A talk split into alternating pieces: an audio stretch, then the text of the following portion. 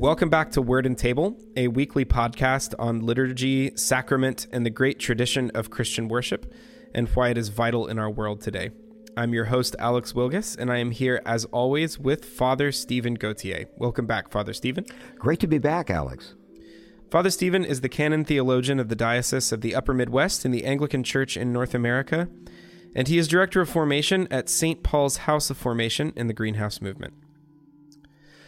You know, Father Stephen, you know, the classic symbol of our faith as Christians that you will see on tops of churches and inside churches and around people's uh, necks and necklaces is, of course, the cross. Um, it's this the symbol of the cross. So you see it, you know, adorning absolutely everything from sanctuaries to cemeteries. Um, but you know, uh, it, I think that you know I grew up with crosses, you know, inside the church for sure. Um, but they were crosses with nothing on it. It was just a it was the bare cross. That's the the cross that kind of is is kind of in my my my heart language of of my devotion. Um, and I think that would the the same would probably go for most uh, in general most Protestant uh, churches, uh, especially in America. Um, but you know, coming into the Anglican Church, you know, we're fully Reformed and fully Catholic. Um, so that's when I started to see more crucifixes, which were uh, regarded as sort of a Catholic thing where I grew up. And that's, of course, a crucifix is the cross, but with Christ on it. Uh, you know, a, a, little statue or an image of Christ suffering on the cross. So uh, let's take an episode today to talk about that crucifix. You know, not, but not only is it just it, it's of course you know nothing is just as simple as Christ on the cross. Uh, there's all sorts of variations on these things, both in the East and the West. Um, the the crucifixes in the Eastern Church are really, really different um, from the ones in the Western Church. Um, so let's talk a little bit about you know what are some common features of crucifixes what do they mean? And maybe go all the way up to today. You know, what are some more recent devotional uses uh, of crucifixes that have, have become recently popular? So, first of all, how does the crucifix really differ from the cross? Well, as you explained it well, it's the uh, the cross simply means the plain wood of the cross. It's just the cross beams whereas the crucifix has some image of Christ. Now, sometimes that's a painted image. In the Eastern Church, it tends to be crosses are flat. They're like any other icon. Mm-hmm. They might be cut up, but they're flat and they're painted. Whereas in the Western Church, they tend to be uh, they tend to be three dimensional. You know, you have a, what they call a corpus, literally Latin for body. The, the, the, the actual image of Christ is actually attached to that cross. And you're right that the images between the Eastern and Western Church differ in a lot of ways. I mean, tremendously so. The first is what do we focus on in Christ? Um, the Western Church, a basic tendency of the Western Church in its art is to focus on what would we have seen. The West, the Western Church is from Romans. I mean, from the Roman Empire. The Romans, Romans were very practical. They were engineers, not philosophers. Yeah. And just the facts, ma'am, type of approach is very Western. And so their view is we would try to have an image which would be pretty much what we would see. Now, in the Eastern art, as we talked about in icons, the idea with a spiritual image is you want to emphasize the spiritual lesson, even if it involves changing the scene. The important thing is what's the lesson of what happened. So you feel free to change the scene if you have to. So the first thing we have is when it comes to what does Jesus look like on the cross? Is he suffering? Now, especially as we go along in the years, Christ suffers terribly. The later we go into the Middle Ages, the worse it becomes. Uh, the idea of Christ, a man being tortured on the cross, and the idea would be the evidence of his love for us. You know, that we talk about the kenosis, is pouring himself out, you know, reaching yeah. the bottom of pain and suffering. So the West looked upon this, which is sometimes called dolorism, you know, that just sort of delighting in all this detail, uh, the th- dramatic crowns of thorns, the idea of the pain the Christ felt is an emblem of his love. In the Eastern Cross, you'll never ever see anything resembling that. Is in the Eastern crosses, the meaning of Christ's cross is like it says in John, who's called the theologian in the Eastern Church. He says, Now is the time for the Son of Man to be glorified, to be lifted up, to be glorified on the cross. So the the lesson of the cross is this is the moments of Christ's victory. This is like a general winning a battle. And yeah. so this means, first of all, that the Christ on the cross, Christ never is suffering. Actually, it Yeah. looks like he's taking a nap. Uh, you know, or, or is just having. It looks like he's, uh, frankly, lying on a beach. So again, the idea is this is a victory. This is like the rest after a victory, instead of any focus on his sufferings. Well, I, I, I guess I, I kind of like having the two of them together, right? I mean, it, it kind of shows in a in a sense, kind of the the the literal evidence of his love, but at the same time, the deeper meaning. Uh, and we've, uh, as as victory over death, and th- both of those things are in Scripture. Both and. yeah, Yeah, and so they're both uh, profoundly true, but that's uh, the choice of that influence. Now, what can be a little confusing sometimes, just to tell our listeners here, is the Byzantine Empire continued to remain very influential in Italy uh, for for some time after it lost anywhere else in the in the West, like at Ravenna and things. And so when you see like the Saint, San Damiano cross from Saint Francis, and things. It's actually a Byzantine cross, you know, with Western influence. So you'll sometimes see these in the West, but basically the typical Western crucifix has Jesus who clearly is suffered and has been bloodied, you know, and is hum- humiliated and humbled, as opposed to victorious Christ on the cross in the Eastern Church. In fact, at the top of the cross, we even change what we have written on the inscription. In the West, you always have to do exactly what it tells you in the Gospels. So the Gospels say that Pilate wrote Jesus of Nazareth, King of the Jews. yeah, Now, it's hard to write all of that on a crucifix, so they often abbreviate to INRI, which is Right. for Jesus. I and J are the same letter in Latin, in, in original Latin. So I, Jesus, Nazarenus, N. R is for Rex, Rex is king. Judeorum, again, Jew becomes of the Jews. It's I, mm-hmm. no J. So INRI simply means Jesus of Nazareth, King of the Jews. yeah, But in the Eastern Church, they say, no, no, this is that's not really what's happening. This is the King of Glory. Mm. So in an Eastern cross, it will have on it the inscription typically will be King of Glory. Yeah. So again, we're talk we're focusing in the East on the meaning of this, The meaning of this instead yes. of the you know literal historical details involved. Yeah. Anything else that kind of sets sets those things the, the the West and the Eastern versions off from oh each other? yeah. Another thing, it's not universal uh, in the West. You can find it both ways, but typically in the East, um, Christ, you know, we, Christ's heart is actually the the um, the lance of the soldier pierces our Lord's heart. Now the heart is on your left side. So, and soldiers knew that. And so in the West, we say, very Roman, very prosaic, is saying, well, that means the lance will go through his left side. So typically in a Roman crucifix, you know, it's Christ's left side nearest his heart that has the wound. But however, in the East, the important thing is remember there's a prophecy in Ezekiel. Christ says that he's the true temple in, in John's gospel. He said, you know, he's talking of the temple of his body. And it says in Ezekiel, there's a prophecy that water flowing out of the temple from the right side of the temple, and it becomes a stream, and the stream becomes a creek, uh, you know, it becomes bigger and bigger, becomes a mighty river, and flows in. And so they always saw as the water coming from Christ's side, as the life coming from the cross. yeah. And so that's why in Eastern crucifixes, even though the heart is on the on the left side, we normally have the wound on the right side because we're reminded of the prophecy that life, this water, this river of life, is coming from the right side of the true temple, which is the body of Jesus. Another thing we have is in the West, I think it's because of the number three in the West, there's a tradition that there are three nails. Well, the trouble is you have two hands and two feet. So it means Yeah. basically, and you can't. Uh, so you basically have the the feet coming one one nail covering both feet. yeah, In yeah. the East, you tip, you have the two feet are separate. Yeah, that's funny. You know, anytime I saw an image of Christ on the cross growing up, there always had the feet crossed over with the the single nail in between them. Yeah, yeah, Yeah. So that's just something. To, if you want to amaze your friends, look start start with the feet. That's one of the last things to change. Is the feet will be one of the, the biggest things to tell you is East or West. So those are the basic things of the between East and West.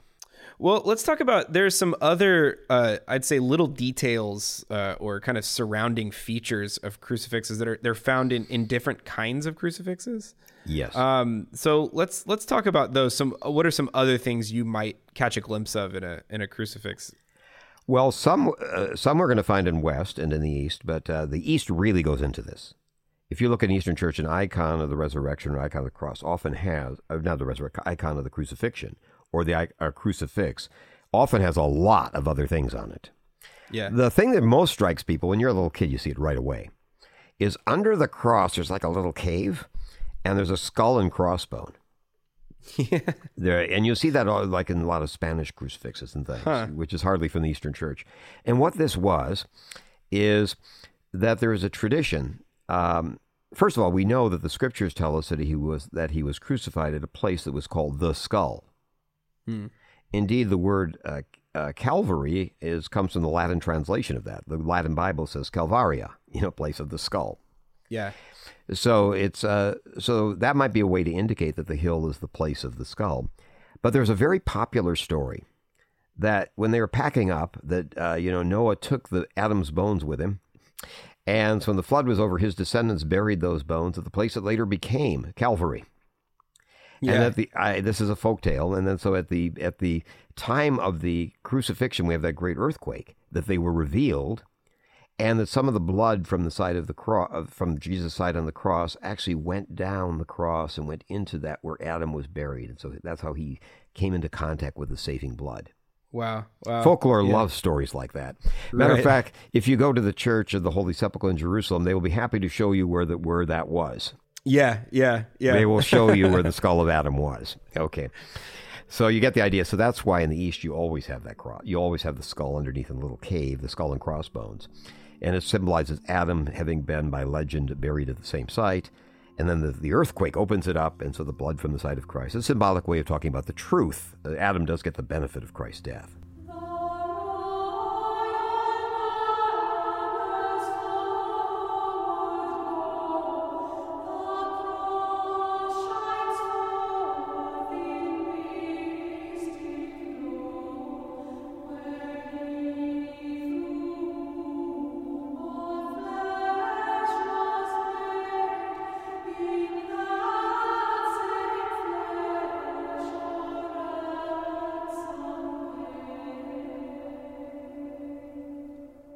We've also, in a previous episode on religious uh, icons or Christian symbols and icons, we talked about how the there's actually at the bottom of some Eastern crosses, there's like a crossbar at the bottom, and it's tilted a little bit. You, I assume that applies to crucifixes as well.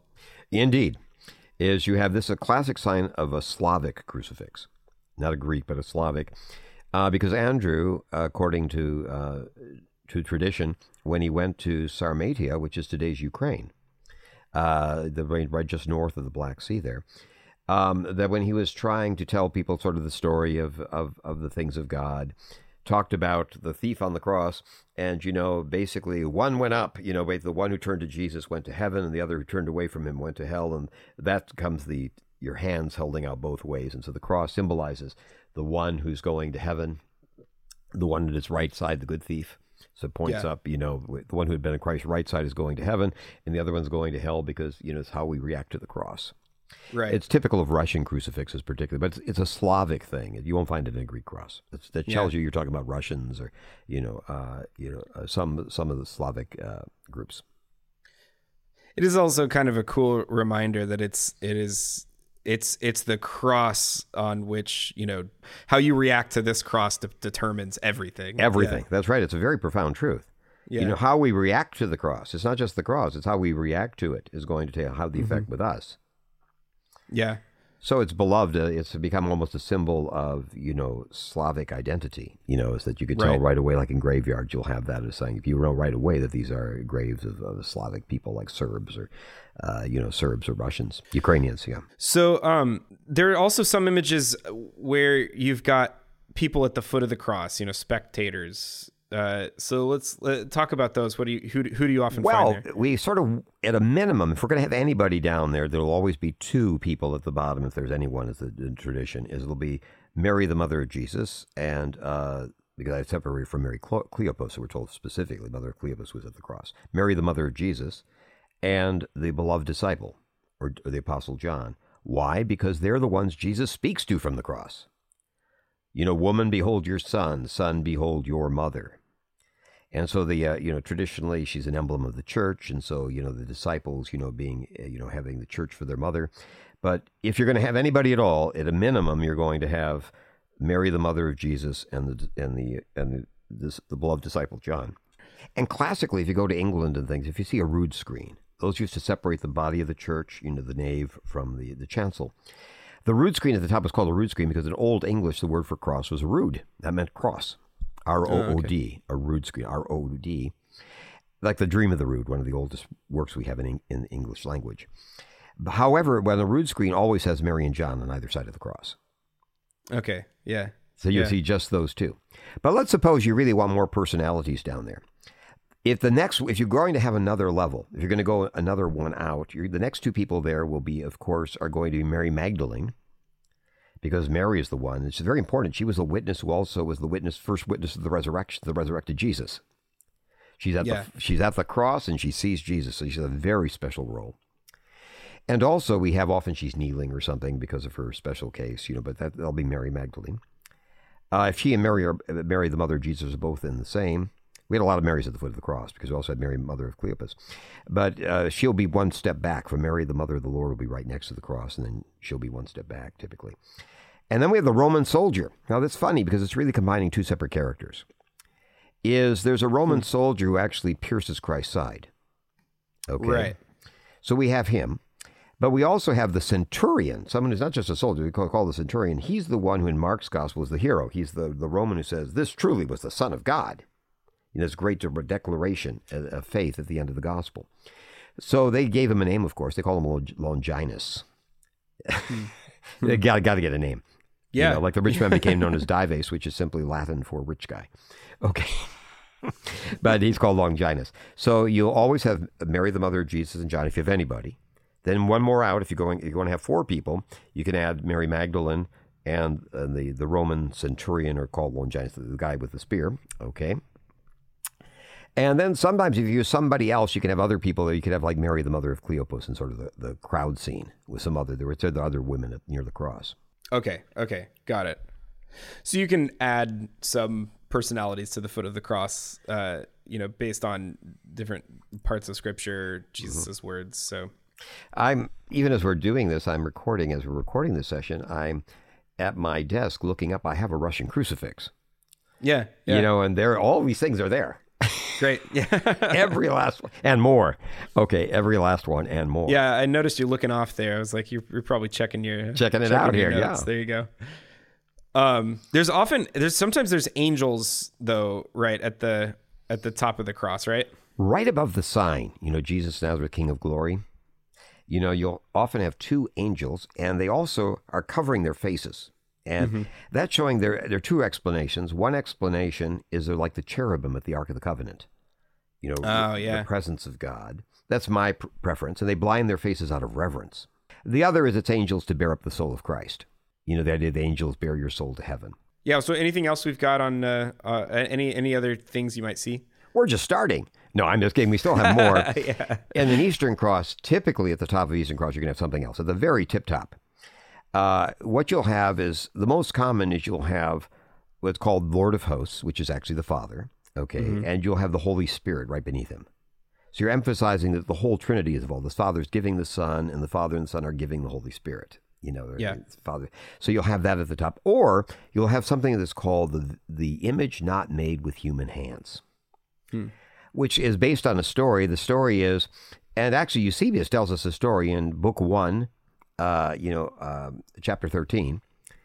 Chapters are really glorified paragraphs. Okay, so don't be overwhelmed. Okay, is he said that Jesus received a letter from the king of Edessa called Abgar the Fifth, who wrote Jesus asking him for a cure to an illness, and Jesus wrote back saying he couldn't come, but he would send somebody later.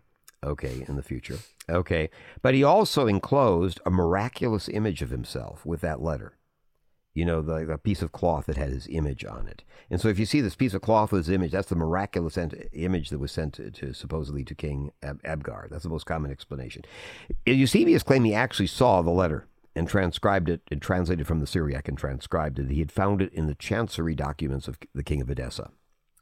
And that ultimately Thaddeus of Edessa, one of the 70 disciples, according to the story, is said to have come to Edessa bearing the words of Jesus. And when he heard these words of Jesus, he was miraculously healed. Wow. Okay, that's quite a story. Yeah, that's the So story.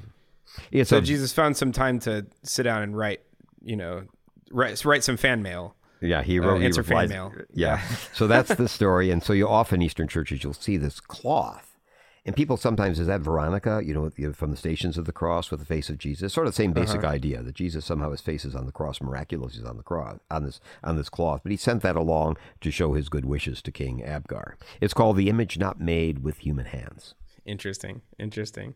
Then we also have a sun and moon. Uh, typically, you'll find them at both ends of the crossbar, sun on one side, moon on the other. It could be one of two things. Remember, we were told uh, in one of the prophecies that the sun was blackened and the moon turned to blood or also the sign of an eclipse. You know that you know that you know that uh, you know the, the, everything was eclipsed, sun and moon. So we'll see that. So you'll see a sun and moon typically on on if they're going to expand. You'll see that in Eastern icon or uh, Eastern crucifix, and you also see a city in the background. You know, sure enough, because Jesus was remember crucified outside the camp, outside the walls. That's a big, oh, yeah. a big issue in the book of Hebrews as well. Believe I think we ran out of room that pretty much summarizes everything you, can put in. Yeah, man, that's, that's, that's packing a lot in there. And I would tell you, if people have these Russian crosses, you'll see tons of writing, both on the front and on the back. So uh, people are really interested. Let me know. We have explanations. All those are standard. Yeah. But there are okay. tons of writing, of course. Got it. Well, let's talk about more recent, um, kind of more recent variations of, of crucifixes. There's uh, you know, some that that have are, are a little bit more common to see today, but you wouldn't wouldn't have seen, you know, uh, even just a few decades ago. Yeah, basically, what's happened in the West is the the pop, long popular tradition of Jesus, the suffering Jesus being the emblem, emblematic of the Western crucifix, is more and more having competition from one of uh, three, uh, one of three things basically that I'm seeing a lot of that, that out there is the risen Christ on the cross, where you have mm-hmm. the risen Christ is on the cross. Somehow it's like sort of coming off from the cross, you know, to emphasize the idea of victory. It's like taking the Eastern idea. We've got to emphasize, you know, the cross was productive. It led somewhere. It wasn't just a tragic yeah. moment. It was a victorious moment. That's really taking on the Eastern theme in a very uniquely Western way. Another, remember, Jesus was also not just a king on the cross, that was his victory. That's also where he was the great high priest, we're told. He offered his own blood. That's where it happens.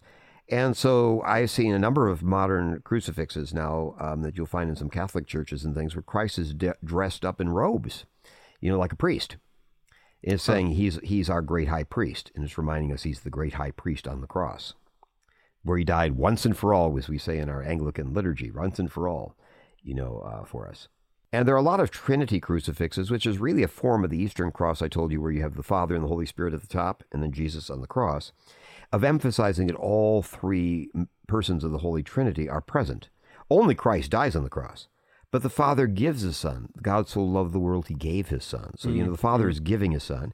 And Jesus at his death, say, he says, receive, he gave up his Spirit. He gives his Spirit to us.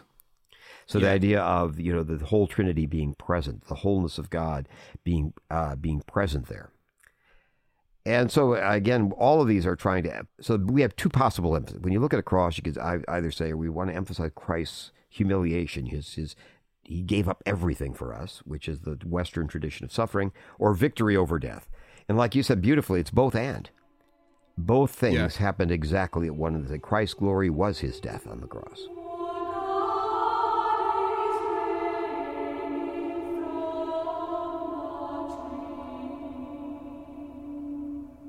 Well, thanks so much, Father Stephen. Any uh, final thoughts for us on crucifixes?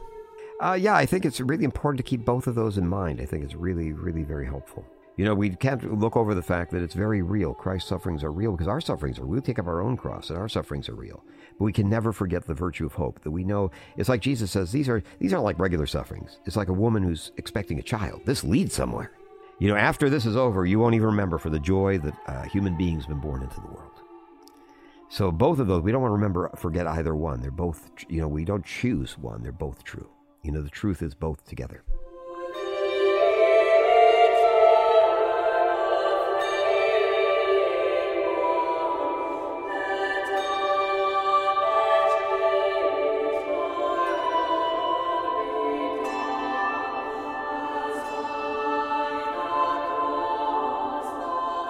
Thank you so much, Father Stephen, and thank you for listening to Word and Table. We'll be back again next week for more on liturgy, sacrament, and the great tradition of Christian worship. Thanks for listening.